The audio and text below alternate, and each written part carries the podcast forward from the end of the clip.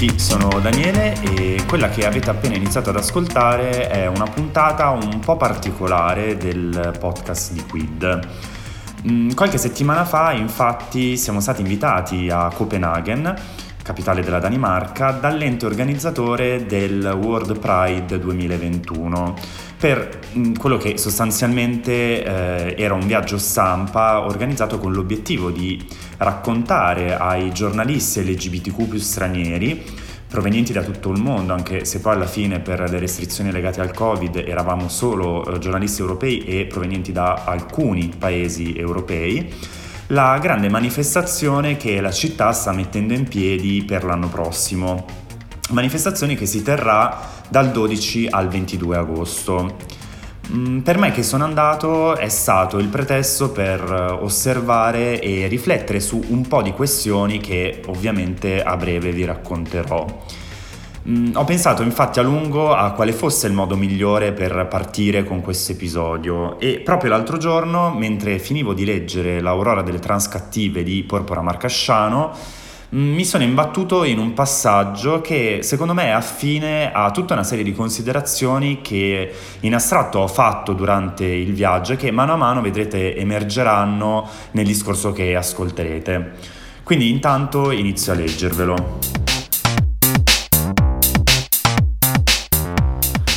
Il MIT, dopo infinite peripezie, attraverso una complicata burocrazia, era riuscito a riannodare i fili, portando a Bologna e successivamente a Roma una delle protagoniste della storica rivolta di Stonewall.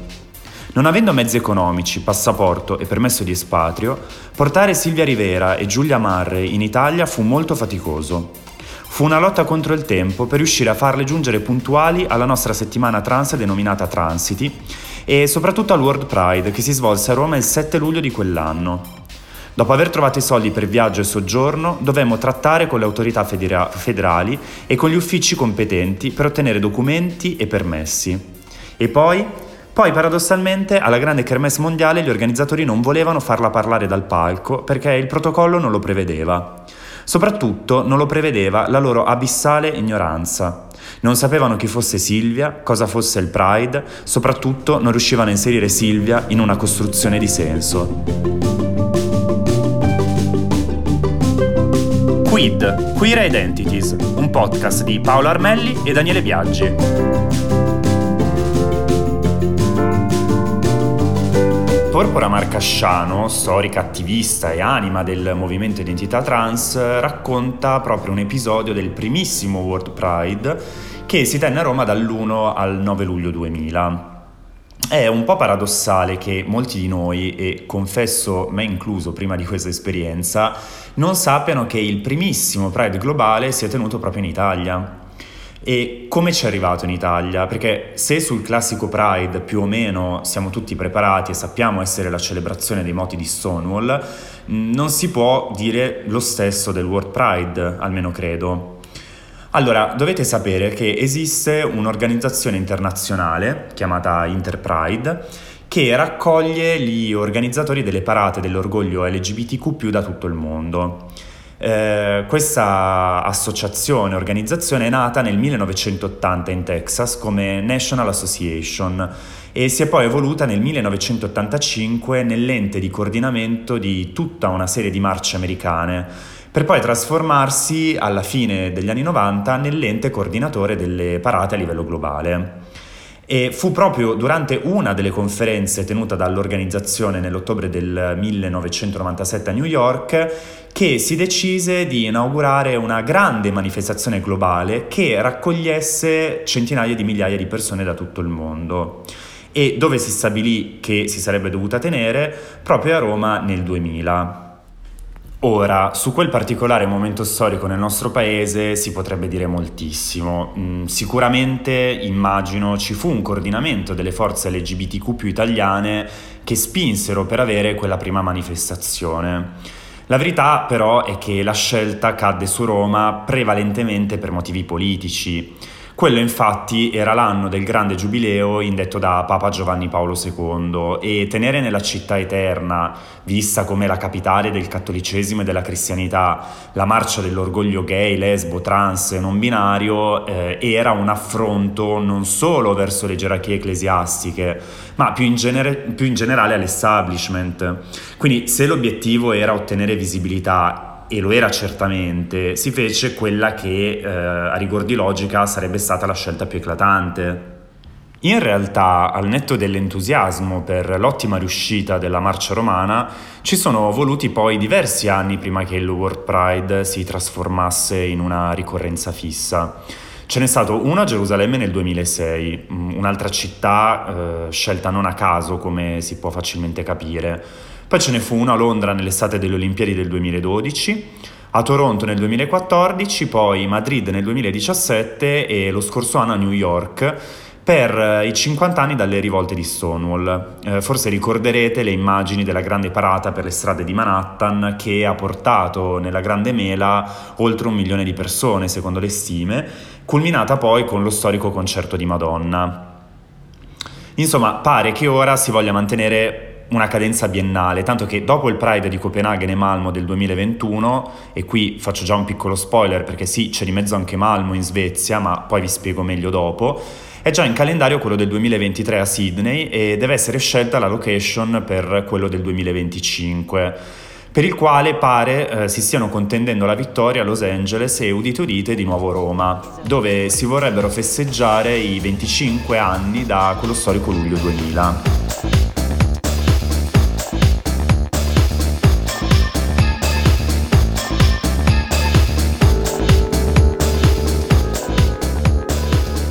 Ma torniamo al World Pride del prossimo anno. Premessa. Um, gli organizzatori danesi ai quali è stato assegnato hanno voluto complicarsi la vita. Se l'attesa rispetto all'evento non è ovviamente quella di replicare i numeri di New York, in primo luogo perché la città stessa non sarebbe in grado di gestire quella mole di partecipanti, si sta cercando di organizzare qualcosa che lasci comunque il segno. L'anno prossimo a Copenaghen si sarebbe dovuta tenere e si terrà un'altra grande manifestazione internazionale, ovvero gli Eurogames. Eh, si tratta di un evento sportivo creato dalla comunità LGBTQ che si svolge ogni anno, fatto salvo negli anni in cui ci sono i Gay Games o gli World Out Games, tanto per capirci sono altre manifestazioni sportive queer. Gli Eurogames, eh, giusto per fare un breve excursus storico, si sono tenuti per la prima volta nel 1992 a Laia, in Olanda, con cinque paesi partecipanti. L'ultima edizione risale invece allo scorso anno a Roma, eh, infatti nel 2020 eh, avrebbero dovuto svolgersi a Düsseldorf in Germania, ma come potete immaginare sono stati annullati causa Covid.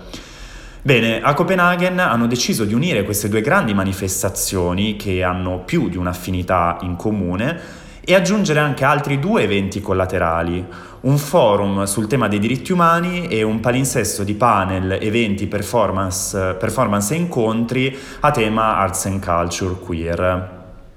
L'obiettivo è permeare l'intera città, tanto che le diverse iniziative saranno dislocate un po' in tutto il centro, presidiando, grazie alle concessioni del comune, eh, i palazzi storici, i cortili, mh, mm, anche gli spazi pubblici, per non dire le piazze e le strade, insomma. Comune che tra l'altro ha affidato agli organizzatori degli enormi uffici in pieno centro, totalmente gratuiti. Come dicevo prima, è granitica la volontà di lasciare un'eredità di qualche tipo. Eh, il World Pride di Copenaghen, per tutta una serie di motivi, mh, mm, non avrà eh, infatti, eh, l'abbiamo già accennato prima, la portata storico-simbolica di New York 2019 e probabilmente neppure la festosità del World Pride di Madrid di cui si ricordano, perlomeno chi c'è stato, ma anche chi ne ha sentito parlare, le feste e la frivola folla oceanica che è accorsa in piena estate nella capitale spagnola. L'approccio danese è, eh, mi sentirei di definirlo, molto più impegnato e questo impegno non è solo a parole, ma testimoniato dalla sinergia che si sta creando tra i diversi comitati organizzativi e i temi che si vogliono veicolare grazie alla manifestazione. La marcia, che tendenzialmente nelle passate edizioni, ma effettivamente lo è anche nei normalissimi Pride, era ed è il momento clou, qui sembra essere una parte, sì importante, ma una parte di un disegno più ampio e articolato. Un paio di esempi per darvi un'idea più precisa. Mm, gli Eurogames saranno accompagnati da discussioni, tavole rotonde in cui si parlerà di temi abbastanza delicati come possono essere la visibilità della comunità negli sport di squadra, mm, pensiamo al mondo del calcio dove in Europa e non solo ai massimi livelli eh, i giocatori omosessuali dichiarati si contano letteralmente sulle dita di una mano oppure alla partecipazione di atleti e atlete trans o non binarie a competizioni sportive di alto livello come Olimpiadi e campionati mondiali. Eh, un episodio su tutti che può far capire quanto queste questioni impattino concretamente sulla comunità è il caso Semeneia, spero di averlo pronunciato giusto e spero anche che ve lo ricordiate. È quella mezzofondista e velocista sudafricana, eh, che tra l'altro è stata invitata a parlare a Copenaghen, sulla quale nell'ultimo decennio si è raccontato davvero di tutto, con i media e il mondo dello sport morbosamente impegnati a indagarne il sesso biologico e quindi eh, la legittima qualificazione nelle competizioni femminili piuttosto che in quelle maschili.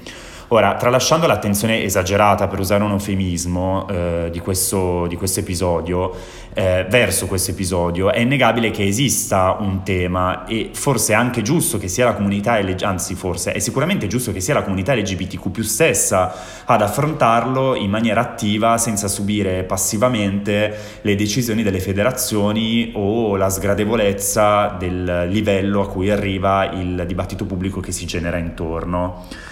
Tanto più che, eh, questo lo aggiungo come nota a margine, eh, terminato di scrivere questo episodio del podcast, sono arrivate delle novità eh, proprio sul caso Semeneia, novità recentissime, secondo le quali ehm, è stato deciso che per partecipare alle qualificazioni alle gare femminili l'atleta dovrà diminuire i propri livelli di testosterone, quindi eh, come dire, agire attivamente sul, sul proprio corpo eh, e anche questo ovviamente ha scatenato ancora di più uh, il dibattito intorno alla questione, giusto per far capire che appunto non si parla di aria fritta ma sono temi eh, davvero all'ordine del giorno.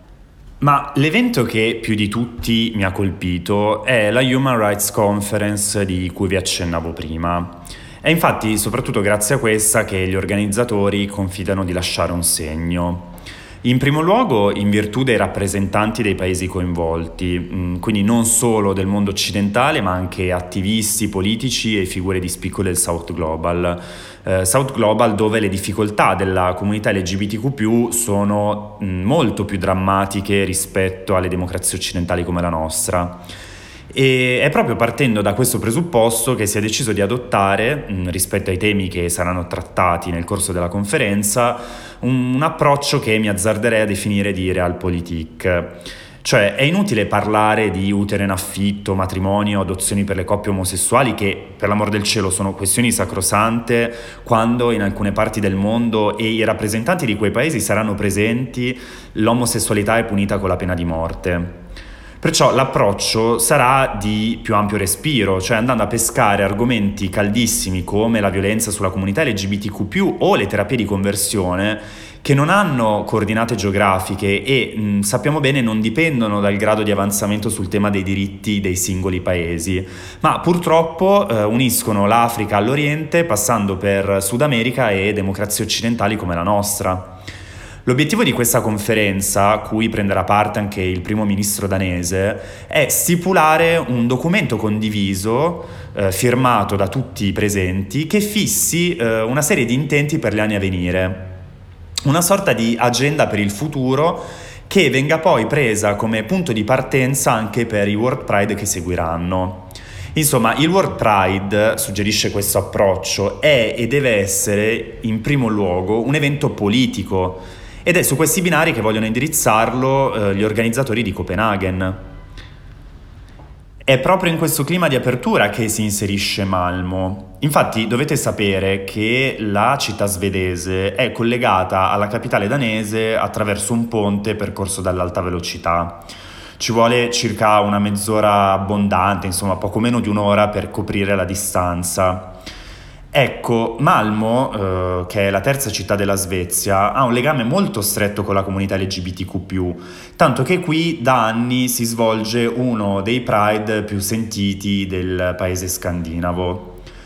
Mm, la sinergia che si è creata tra Copenaghen e Malmo, dove si disputeranno alcuni eventi del palinsesto del World Pride 2021, tra cui mm, le gare di alcune discipline degli Eurogames e un'importante conferenza sul tema dei rifugiati politici LGBTQ e la questione attualissima dei confini, si inserisce proprio eh, in questa direttrice che fa dell'inclusività a tutti i livelli il proprio faro.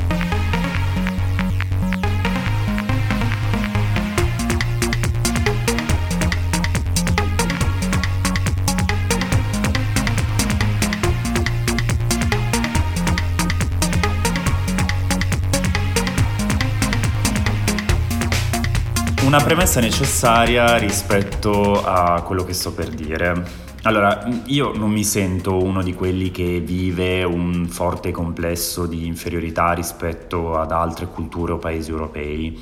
Cioè, capiamoci bene, mm, sono consapevole del clima molto più tollerante e aperto che si respira e si vive in Svezia, Danimarca o Germania però parto dal presupposto di vivere in un paese che, pur con tutti i suoi limiti, mi e ci permette di condurre un'esistenza più che dignitosa. Anche perché non dobbiamo, secondo me, mh, credere che in quelle realtà sia davvero tutto un idillio, anzi. Detto ciò, eh, il racconto cui ho assistito a Copenaghen, devo essere onesto, mi ha fatto fare un grosso bagno di realtà sulla distanza siderale che esiste sul piano culturale, politico, linguistico, mh, mm, sociale rispetto al nostro paese. In generale, sicuramente, ma soprattutto rispetto al tema dei diritti, dell'accettazione, dell'inclusività e della rappresentazione. E questo è un dato di fatto. Uh, l'episodio di questo podcast mm, non finirebbe più se elencassi tutte le piccole grandi attenzioni che gli organizzatori stanno tenendo in conto nel portare avanti l'evento, ma voglio aggiungere mm, schematicamente le ultime tre prima di chiudere il discorso. La prima riguarda gli invitati al forum sui diritti umani, che saranno per il 50% donne e per la restante parte trans individui non binari e solo in piccola parte uomini, eh, ai quali mh, sappiamo bene non mancano occasioni per esprimere la propria opinione ed esercitare il proprio potere. In secondo luogo il percorso per la parata che è stato pensato così come tutti gli altri eventi per essere totalmente accessibile e percorribile da persone in carrozzina e il terzo, mh, mm, abbastanza stupefacente oserei dire, eh, riguarda il rapporto con gli sponsor. Allora, da noi quando si organizza il Pride o le aziende mettono in piedi campagne di comunicazione pro LGBTQ, mh, mm, il rischio reale cui si va incontro è quello del cosiddetto rainbow washing, ossia corteggiare in maniera ammiccante la comunità spostando l'attenzione da altre politiche aziendali discutibili. L'esempio astratto si fa per dire, che si usa sempre, è il brand che paga un carro per il Pride di Milano e poi tiene 500 rider precari sottopagati, spesso immigrati alle proprie dipendenze, eh, sfruttandoli e garantendo pochissimi diritti. Per ovviare a questa criticità che si presenta un po' ovunque, gli organizzatori del World Pride di Copenaghen hanno pensato di far firmare addirittura uno statuto a chiunque partecipi in qualità di sponsor, statuto attraverso cui i vari brand, ad esempio, prendono l'impegno di non produrre alcun gadget inerente alla manifestazione in quattro paesi considerati ostili per varie ragioni ai diritti umani, ovvero Bangladesh, Cina, Turchia e Pakistan. Ma la cosa che più mi ha colpito è che lì il mondo sembra andare quasi al contrario. Cioè la sensibilità delle aziende è tale che prima di investire un budget vengono chieste agli organizzatori eh, garanzie affinché la cifra eh, sborsata non vada a finanziare iniziative estemporanee come feste o carri, o meglio, cioè non solo, ma sia garantito un impatto progressivo dell'investimento almeno nei cinque anni successivi. Se questo da un lato complica la ricerca dei fondi, come ci è stato raccontato, dall'altro però responsabilizza ambo le parti e soprattutto crea un terreno fertile per la nascita di progetti strutturati e a lungo termine, dando tra le altre cose anche qualche garanzia in più sulla buona fede delle aziende.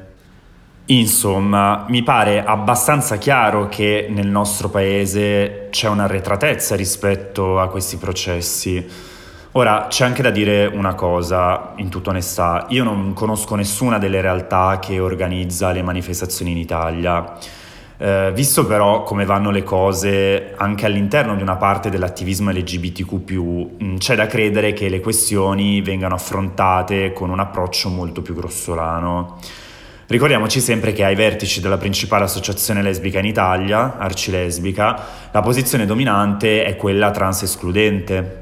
Quindi altro che approccio intersezionale alla danese, perché poi tra l'altro è proprio in questo termine che sta il cuore del discorso oggi, ovvero intersezionalità, cioè la visione macroscopica delle minoranze, di tutte le minoranze e delle identità sociali e culturali oppresse, quelle LGBTQ, le persone disabili, gli immigrati, eccetera, come un unico organismo bisognoso di visibilità, diritti e accettazione ognuno ovviamente con le proprie peculiarità, ma uniti in una battaglia comune. Questo approccio manca ancora in Italia oggi e è la condizione sine qua non organizzare un evento di tale portata. Ma senza andare troppo lontano, siamo lo stesso paese, come raccontava Marcasciano nell'aneddoto che vi ho letto all'inizio dell'episodio, che a momenti non faceva salire sul palco del primo World Pride una figura alla quale la comunità deve moltissimo Mm, il tutto per mere questioni organizzative e burocratiche, nella speranza tra l'altro che le ragioni fossero davvero quelle e non celassero invece anche lì sentimenti trans escludenti. La domanda che quindi verrebbe da farsi in chiave provocatoria, anche e soprattutto a vent'anni di distanza, è ma dove vogliamo andare? Cioè meritiamo un altro World Pride? La candidatura di Roma 2025 può da un certo punto di vista trasformarsi in una sfida per adeguare il livello del dibattito pubblico agli standard di paesi come la Danimarca o l'Australia. Eh, infatti basta dare un'occhiata alle informazioni reperibili online anche sul World Pride 2023 a Sydney per capire che il solco tracciato è ormai quello. Ma purtroppo è abbastanza inverosimile che questo aggiornamento, se vogliamo definirlo tale, anche nell'opinione pubblica, oltre che negli organi di rappresentanza, possa essere calato dall'alto. Oltretutto senza alcun sostegno politico che sia a Copenaghen che a Sydney sta svolgendo un ruolo fondamentale. Insomma, è un percorso in cui noi ci stiamo dimostrando più lenti, ma che comunque anche da noi sta portando e ha condotto a risultati. Il rischio di riportare il World Pride in Italia potrebbe essere quello eh, di fare una figuraccia mostrando i nostri limiti, il nostro provincialismo, i campanilismi, la frammentazione eh, e le divisioni interne che, mh, mm, lo sappiamo bene, non porterebbero a nulla di buono. Cioè, insomma, nessuno ha la risposta e anche queste sono solo le osservazioni ad alta voce di chi fondamentalmente ha sbirciato la verifica del più bravo della classe e ha un po' paura di ritrovarsi una grave insufficienza sul proprio compito.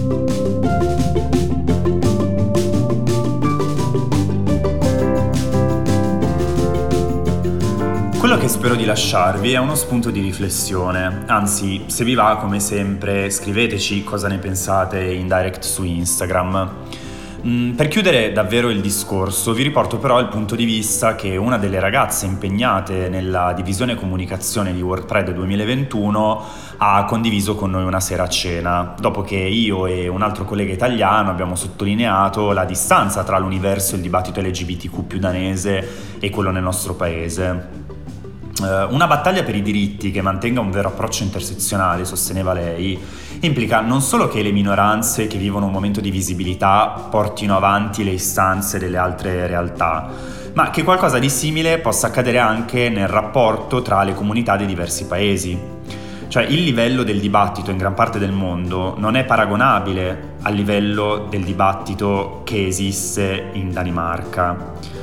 L'obiettivo degli organizzatori, anche grazie all'evento stampa a cui abbiamo partecipato, agli articoli o ai podcast che avrebbero poi animato il dibattito pubblico, era ed è proprio quello di offrire una sponda e uno spunto di riflessione ad altri paesi e realtà. Cioè, in fondo, quindi, tutto quello che vi ho raccontato e l'ascolto che voi ne avete fatto, eh, ma anche le valutazioni che trarrete, il racconto che ne farete ad altri e gli spunti di riflessione che germineranno da questo, fanno in sostanza già parte di quel processo di aggiornamento necessario di cui si parlava poco fa. L'episodio finisce qui. Io vi saluto anche da parte di Paolo e vi do appuntamento con una nuova puntata a ottobre. Nel frattempo vi invito a seguirci e scriverci al profilo Instagram Quit Media e a iscrivervi alla nostra newsletter. Trovate il link in bio proprio sul profilo Instagram. Ciao e a presto!